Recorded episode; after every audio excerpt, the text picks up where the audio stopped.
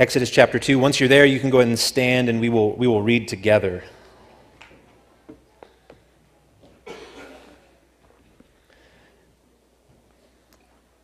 Exodus chapter 2, beginning in verse 1, reading through verse 10.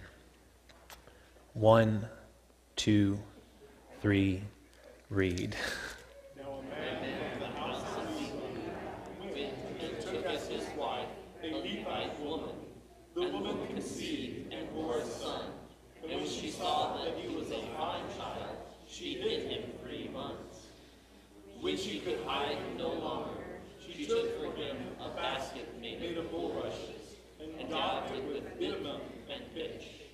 put the child in it and placed it among the reeds by the river bank. And his sister stood at a distance to know what would be done to him. Now the daughter of Pharaoh came down to bathe at the river. While her young women walked beside the river, she saw the basket among the reeds and sent her servant woman. And she took it, and when she opened it, she saw the child, and behold, the child was crying.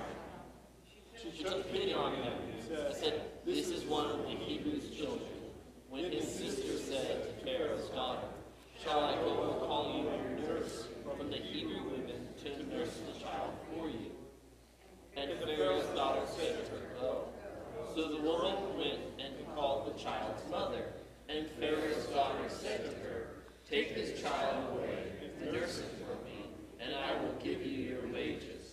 So the woman took the child when the child grew older, she brought him to Pharaoh's daughter, and he became her son.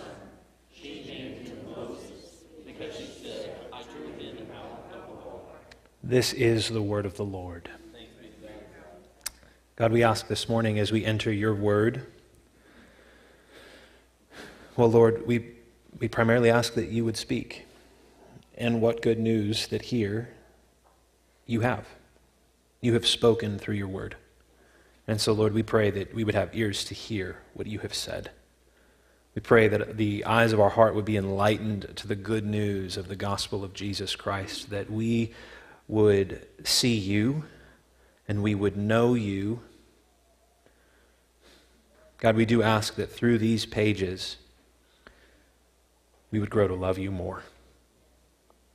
And that as we love you more, we would love others more for your glory and for the good of the world. It's in your name we pray. Amen. You may be seated. A while back, um, I had gotten home from work, and I have a backpack with me that I carry every day. Uh, and so I got out of the car, grabbed the backpack, and I turn around, and Emmerich has run out of the garage. Emmerich's my, my three year old son, if you didn't know who that is. And so he runs out of the garage, and, and he says to me, he says, Daddy, do you have a present for me in your backpack? Uh, I said, No, buddy, I, I don't. I don't know where you got that, but I do not have a present for you in my backpack. But I'm so happy to see you. And his excitement went to slight uh, rejection. like it went from to, I don't know about that. And this was his response. He said, But daddy, you love me. So why don't you have a present for me in your bag? Now, I'll just be honest. I was about ready to get in the car and go get him a present after that statement. But if you want to know the quickest way to ruin a child, it's to give them whatever they want and tell them that they can be whatever they want. So, um, I was like, man, all right, well, buddy, I do love you. I do. Always, always love you, kid. Like, but that doesn't mean I'm always going to have presents for you in my bag. Like, my love is not going to play itself out that way all the time. And at that point in time, he logically concluded that that makes sense, and he walked inside, and we had a great rest of the afternoon. That was sarcasm. Um, at that point in time, he lost it. Uh, his view, his view of me had crashed and crumbled. he went from having a daddy who loved him to having a daddy who withheld good things from him in a short conversation. There was crying, there was hurt, there needed to be repair later on both ends because I did not handle it in the way that I probably should have. And all this because he had expectations of something based upon my character. Hear that? It was based upon my character. He understood I was a good dad who loves him. And so the way that that translated in his brain was you have a present for me in your bag.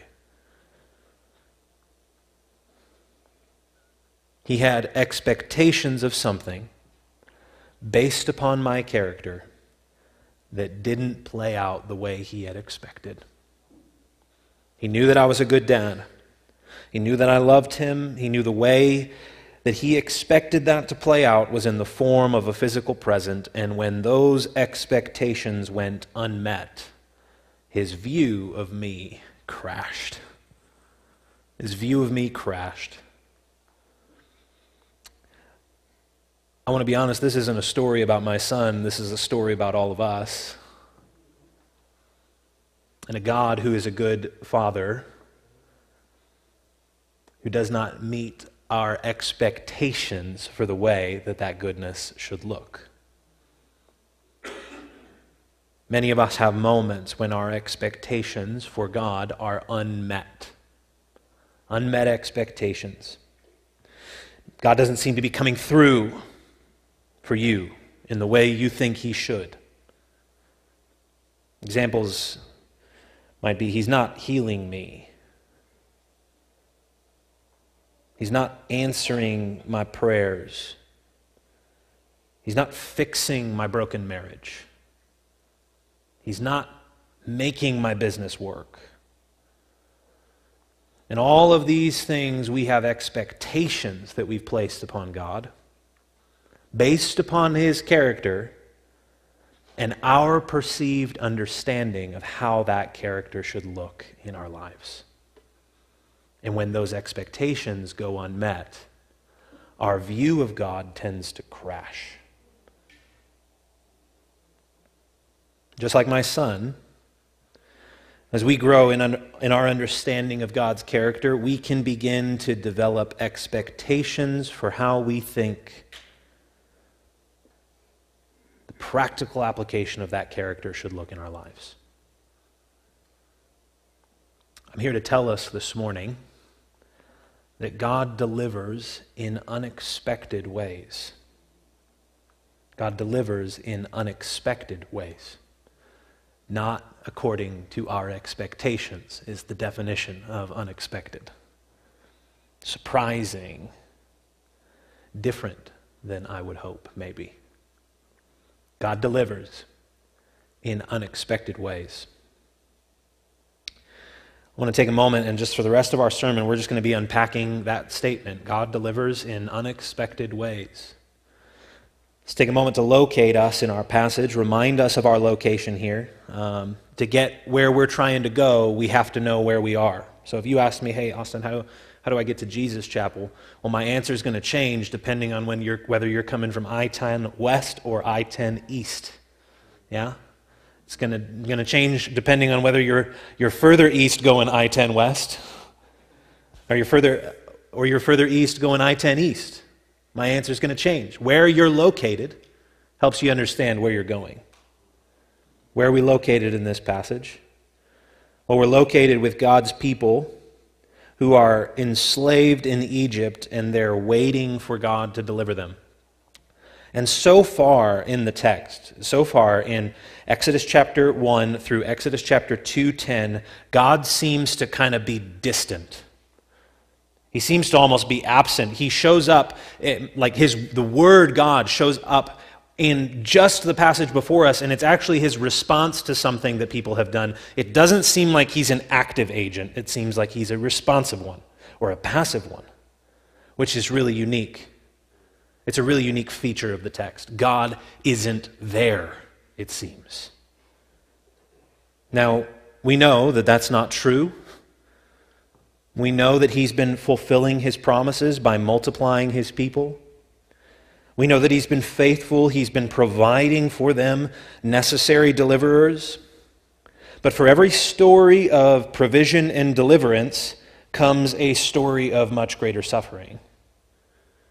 In the first 11 verses of the book, God multiplies His people, and as a result, the king of Egypt enslaves them. In the next section, God continues to multiply his people, so the king of Egypt decides to kill their baby boys. He's attempting to weaken their society. Essentially, he's attempting to steal their future from them. He's, he's saying, Your power as a nation, I'm going to take from you. Your power, I'm going to take. You see, land was passed down by the men. Inheritance was passed down by the men. The family name was passed down by the men. And so Pharaoh's saying, I'm going to wipe you out by taking out your baby boys.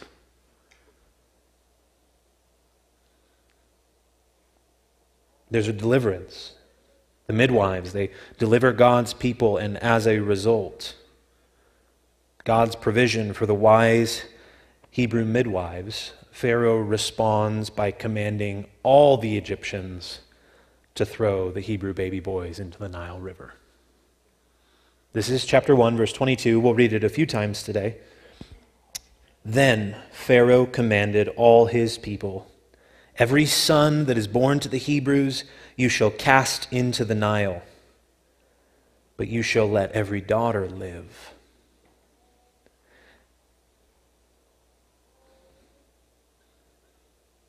And then our story starts with the birth of a baby. The tension is massive. What's going to happen to this child? Is this going to be a tragic story of murder? Or is there going to be a glimmer of hope? Here's what we know going into Exodus chapter 2, verses 1 through 10 we know that God delivers. That's been his character throughout the biblical story so far.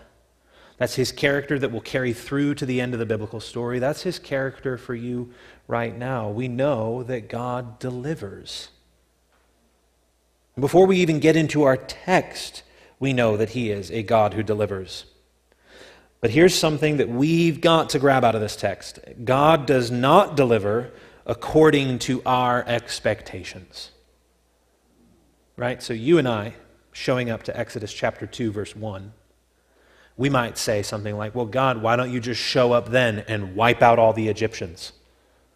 Or, God, this is one baby. What about all the other babies?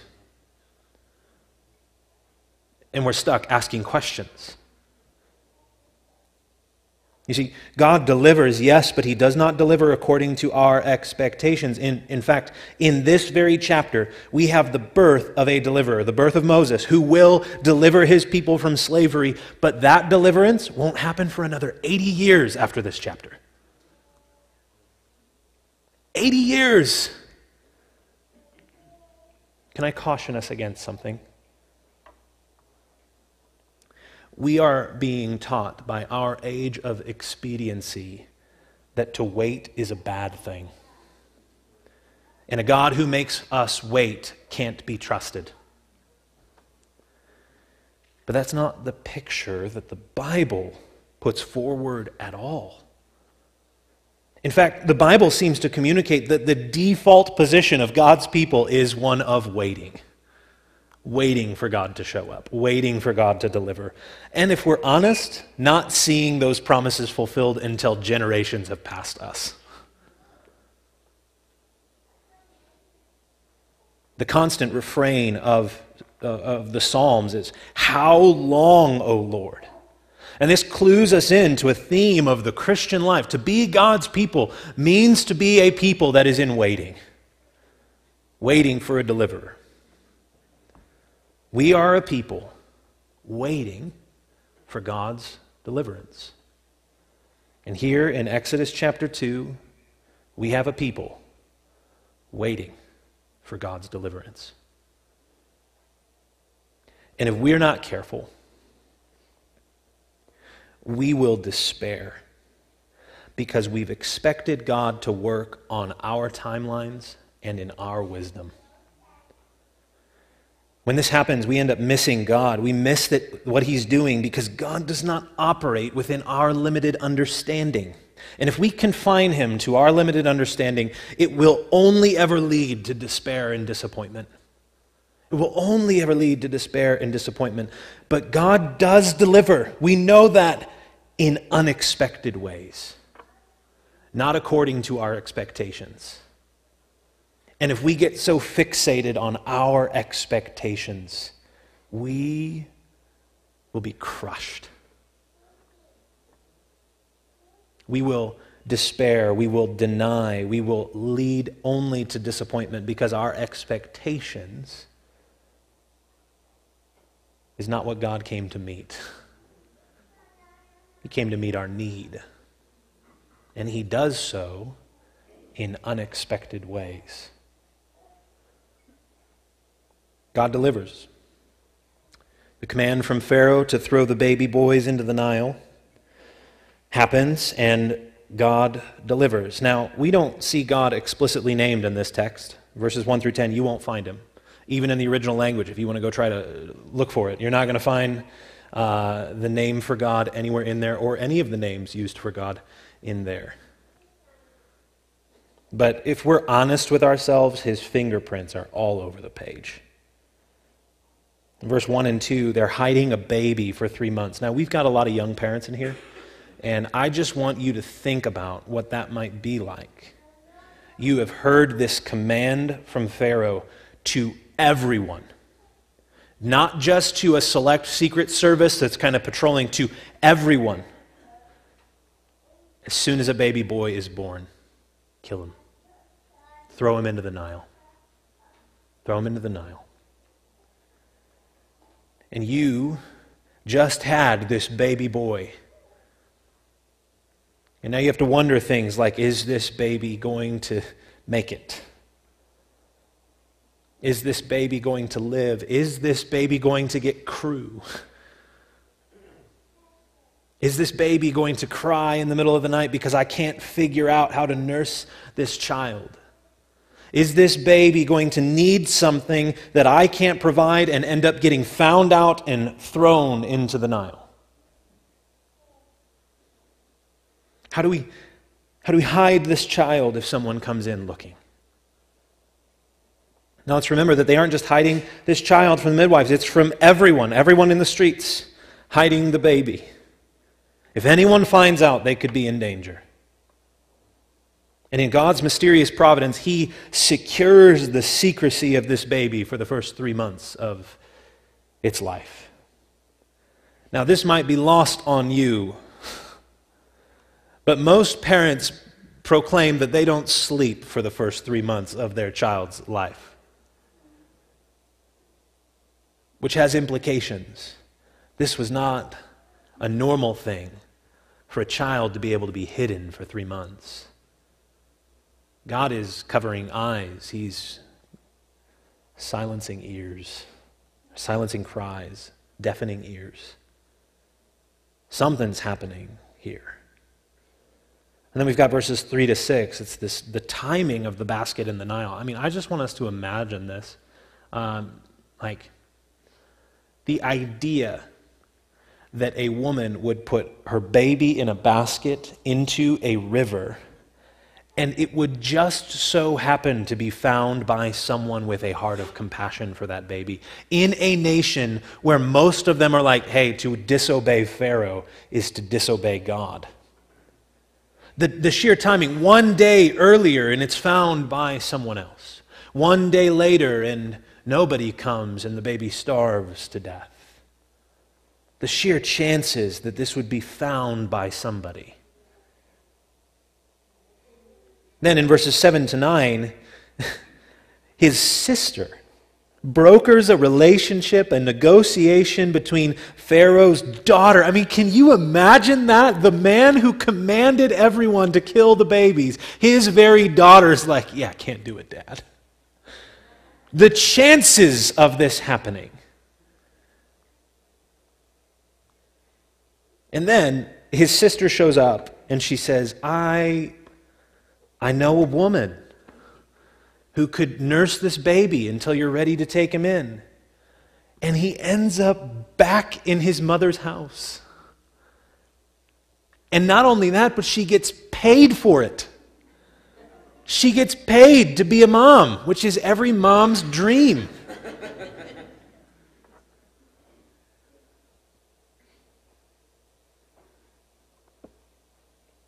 like, we, to say this is coincidence would be sheer foolishness. God delivers. The sheer amount of details that had to work out in this baby boy's favor is insurmountable, yet we know the one who delivers, and at the end of this, Moses' mom is gifted with the very child she had to give away. At the end of this, verse 10, on top of all these things, we have the name that's given to Moses Moses, to draw out. To draw out. You see, in these 10 verses, we, we're getting an origin story of the deliverer of God's people, the one who is drawn out of water so that one day he can draw out God's people from Egypt. Through water, by the way. God is at work in this passage. He may not be explicitly named, but we cannot get around the fact that even when we can't see him at first glance, if we are willing to look, he is easily found. Now, brothers and sisters, can I invite us into something in our own lives today? Um, something that's not explicit in this passage, but I think it's implicit here. Uh, do you struggle to believe that God is who He says He is?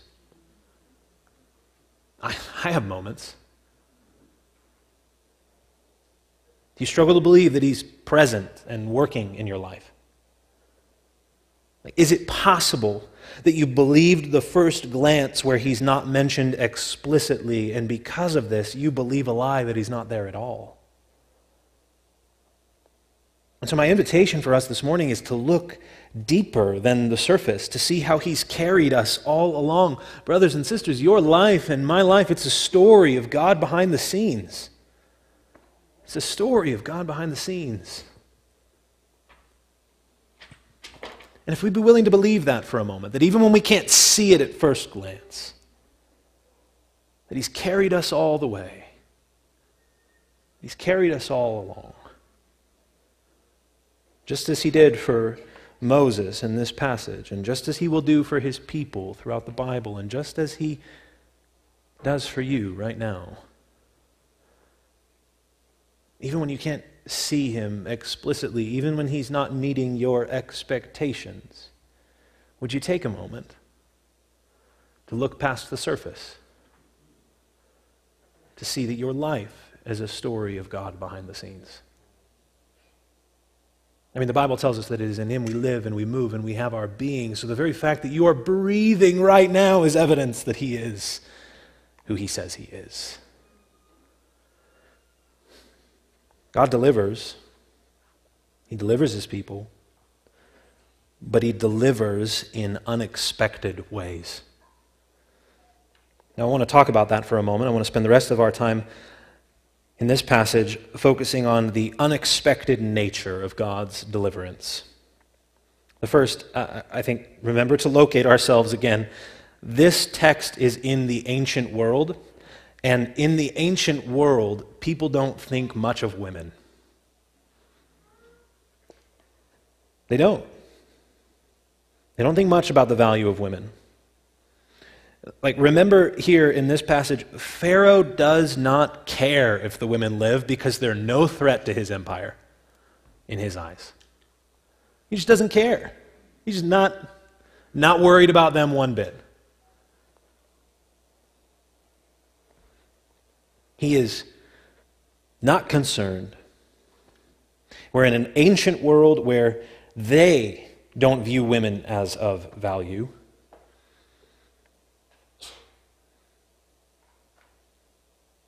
And so, one of the first unexpected ways to the original reader that God is going to work through his deliverance is he is going to work through women. And I love that. Like, we just need to have a sidebar for a second. The Bible regularly uplifts the value of women in cultures that devalued women, treating them simply as property. And then the Bible comes along and it says, No, they're image bearers, made in the image of God, worthy of dignity and value.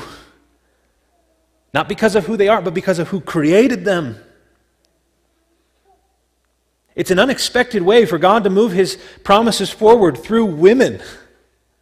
It's, it's an unexpected way because the original world would have not looked at that as expected. We live in, you know, um, I can't say the words, but, you know, women with mugs that say something about them being a boss. Because we have to, like, you know, like our culture is all about the value, uh, the, I think, unhealthy obsession with feminism. And I think that women are incredible and amazing, but we actually are devaluing women in saying that they should be something they're not. I'm not saying that women shouldn't be bosses. Don't hear me say that. Uh, that's not what I'm saying at all. Women should be, and they make better bosses than I do 9,000 times out of, one, out of 10. Um, but what, what I'm trying to argue is that our, our day and age kind of looks at the Bible and it says, see, they don't, they don't up, uplift women. They're just property. They're just, they're just, it's not something that they care about. And yet the Bible is constantly in its culture uplifting the value of women. You see, Pharaoh, he looks at women as property, he looks at them as not a threat. He looks at them as somebody he doesn't need to worry about them. And yet, it's consistently in this story the daughters that foil his plans to destroy the Israelites. You see, he has expectations for the way the world should work. But God doesn't operate according to our expectations. Throughout the Bible, this is, this is so important for us to grab. Like, God is, like, women are vital to the role of God's mission in the world. Like women are vital in God's mission. It's in Genesis 3:15 through the womb that God's promised deliverer will come. The women will be the bearers of the offspring that will crush Satan. In Exodus 1 to 4, it's the women who deliver God's people. The Hebrew midwives with their women, uh, with their wisdom, Moses' mother and sister with their faithfulness, Pharaoh's daughter with her compassion, Moses' wife with her obedience in chapter 4. In, we'll get to that in a few weeks. But in Joshua 2, Rahab secures deliverance for two Israel spies, leading to a great victory for God's people. In Judges 4, Deborah will judge God's people with wisdom, leading to deliverance. In 1 Samuel 25, Abigail will act with wisdom to keep King David, the Lord's anointed king, from sin. In Luke 1, Mary, the mother of Jesus, will respond in faith that she will give birth to the Son of God. In Luke chapter 8, we find that it's primarily women who fund Jesus' ministry. Like the guys were like, yeah, we're not really into this, and women funded him. And so, thank, thankfully, to women who came alongside Christ funding his ministry. After Jesus' resurrection, it's women who proclaim the good news of the gospel for the first time. And as the church expands, women are actively engaged in the work of disciple making, opening their homes for churches to gather, helping people to understand the gospel with more clarity, delivering the letter to the Romans, and being available to help the church understand anything that may be confusing. I mean, this is incredible. Women are vital to God's mission in the world. Far be it from us to devalue them, because God values them. And in a culture and in a world in this passage, where women are devalued, unexpected to do anything of worth. They're the ones delivering God's people. God delivers in unexpected ways. See, women are necessary for God's economy, and they've been a key part of expanding God's kingdom from Genesis 3 onward. And here in Exodus, we're seeing this on full display. Full display. God uplifts, He values, He uses women to accomplish His redemptive purposes in the world. Andrew Wilson, he writes a book called Echoes of Exodus that has just been super helpful. Um, and he talks about this, this kind of idea in this passage. Um, Moses' mother constructs an ark for a basket. For him, just as Noah had done. You see, Exodus 2, that, that word for basket, it's the Hebrew word that's used for ark in Genesis chapter 5 and 6, or Genesis chapter 6. It's the only other place that it's used in Scripture. It's to describe these two moments where God's people are delivered amidst water by going into an ark. It's striking. She covers it with pitch, which is just exactly what Noah had done. And while Pharaoh's building cities, an Israelite women, woman is building a tiny, unimpressive little ark for a child to be thrown into the water. Yet this ark, like Noah's, will become the vehicle through which God rescues the righteous from the watery destruction foils the plan of the wicked, and creates a new nation in the midst of the old. Pharaoh's daughter hears the cry of the baby and takes pity on him, just as at the end of this chapter, the Lord will hear the cry of Israel in slavery and take pity on them. Moses' basket is taken from amongst the reeds, just as Israel will be rescued through the sea of reeds. And his sister's the key witness to the event, just as she will be at the Red Sea. With his adoption by Pharaoh's daughter, Moses' exodus instantly transfers him from oppression into royalty, just as Israel's exodus will instantly turn them from oppressed slaves into royal priests in the house of God. God delivers in unexpected ways. And in this story, we're getting a picture of that unexpected deliverance. Do we have all the answers to the questions? No. We don't. But we do know that God's on the move. We do know that God's working, and He's doing so in unexpected ways. But there's one more unexpected place in this passage that we cannot miss if we want to understand the way that the Lord works. Um,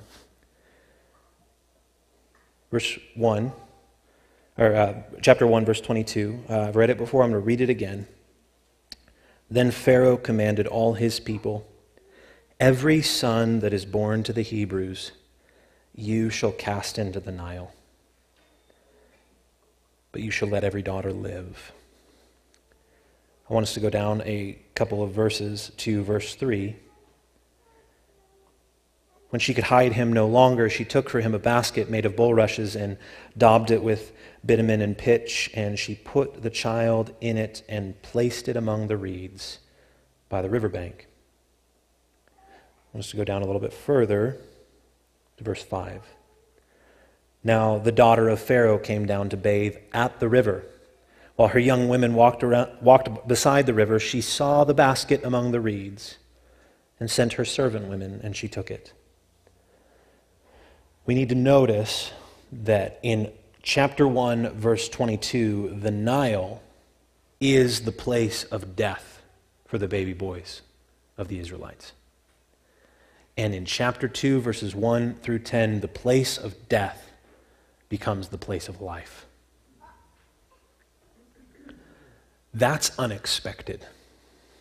That God would use the place of death to bring about life. It is the place of death where Moses must go in order to be drawn out so that his people might have life. And I hope you see where I'm going with that. I hope you've been with me long enough to understand the unexpected ways in which God delivers his people. You see, as Jesus shows up on the scene, his people have great expectations for him that he does not meet. In fact, he seems to do the opposite. He marvels them with his power, but then he disappoints them with his words. Even his disciples expect him to establish a new world power through the sword, and yet he sees fit to lay down his life. And on the cross, it would seem as if all is lost the place of death, the place of judgment, the place of despair is where Jesus is securing our redemption. In the place of weakness, God is securing salvation for his people. The place of death becomes the place of life. He's placed on the cross. He's buried in the grave, in the waters of God's judgment, so that he could be drawn out of those waters and invite us to be born again into newness of life through his death and resurrection. God delivers in unexpected ways. Out of the place of death, he brings life. And brothers and sisters, if we're limited by our expectations, we will miss Jesus. Just as God's people did when he was here in the flesh. God delivers in unexpected ways. And this passage is here to show us that God's doing something in the life of his people. He's bringing about deliverance, but he's going to do it in a way that we cannot expect. We would not think of the place of death to bring about life. And yet it is in the cross of Christ, the place of his death, that life is offered to all who would believe in him. I have a few applications for us in closing this morning. The first is God does not work on our timelines and in our ways. and I hope you hear me say that because what I'm telling you is you're not God. And that's good news for you. Because it means that even when you can't understand what He's doing, or where He is, or how He's doing it, that He is a deliverer and He'll work in ways that don't meet your expectations. And you can trust Him. And you can trust Him to deliver. He is who He says He is. The second application I have for us is um, I want to just ask, like, what unexpected means God might use in your life for His redemptive purposes. I think, I think that um, our world is discipling us to think of quick, to think of big, think of celebrity. And so often it's in the mundane and in the quiet moments that God is doing something. Uh, what, what might God be doing through your faithfulness as a mother? through your prayers for your children? What might God be doing through your concerns for your brothers and your sisters? For caring for them, for watching out for them? What might God be doing through your caring for an aging parent? Fathers, what might God be doing just in your faithful presence to show up? What might God be doing on the deathbed? What might God be doing in adoption of a kid? What might God be doing in you showing up faithfully day after day to your job? What might God be doing in places where we expect nothing of it? And yet he delivers in unexpected ways. My invitation this week from this passage is one to trust that God delivers and he doesn't deliver the way we deliver. Which means he might use places in your life that you have completely devalued to do something that involves cosmic redemption in his plan. God delivers. Yes, he does. That is who he is. But he does so in unexpected ways and we're invited to trust him. Let's pray. God, we thank you uh, for your word. As we see this story, this story that's preparing us to read the rest of the story well, to read it with expectations that you will be God, but also to read it with expectations that we are not and we cannot understand you completely. We cannot put you in boxes of our limited understanding, and yet you're inviting us to trust you and to see that you are on the move. And so we pray, Lord, this morning that we would see your deliverance. God, we thank you for this beautiful truth in this passage that it is in the place of death you bring about life. I think of the invitation to, to uh, die to ourselves, deny ourselves, and follow Christ. Lord, in a world that tells us life is found when you embrace yourself, you invite us into denial of self, and it's there we find life.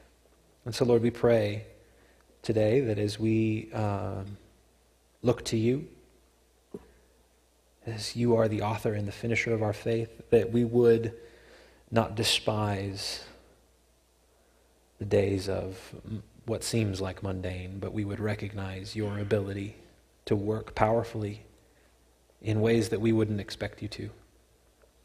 We pray that we would be sensitive to you, Lord.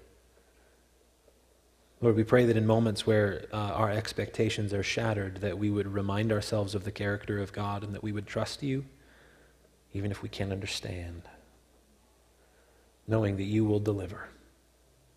It is in your nature to draw out your people from the waters of judgment and into life. It's in your name we pray. Amen.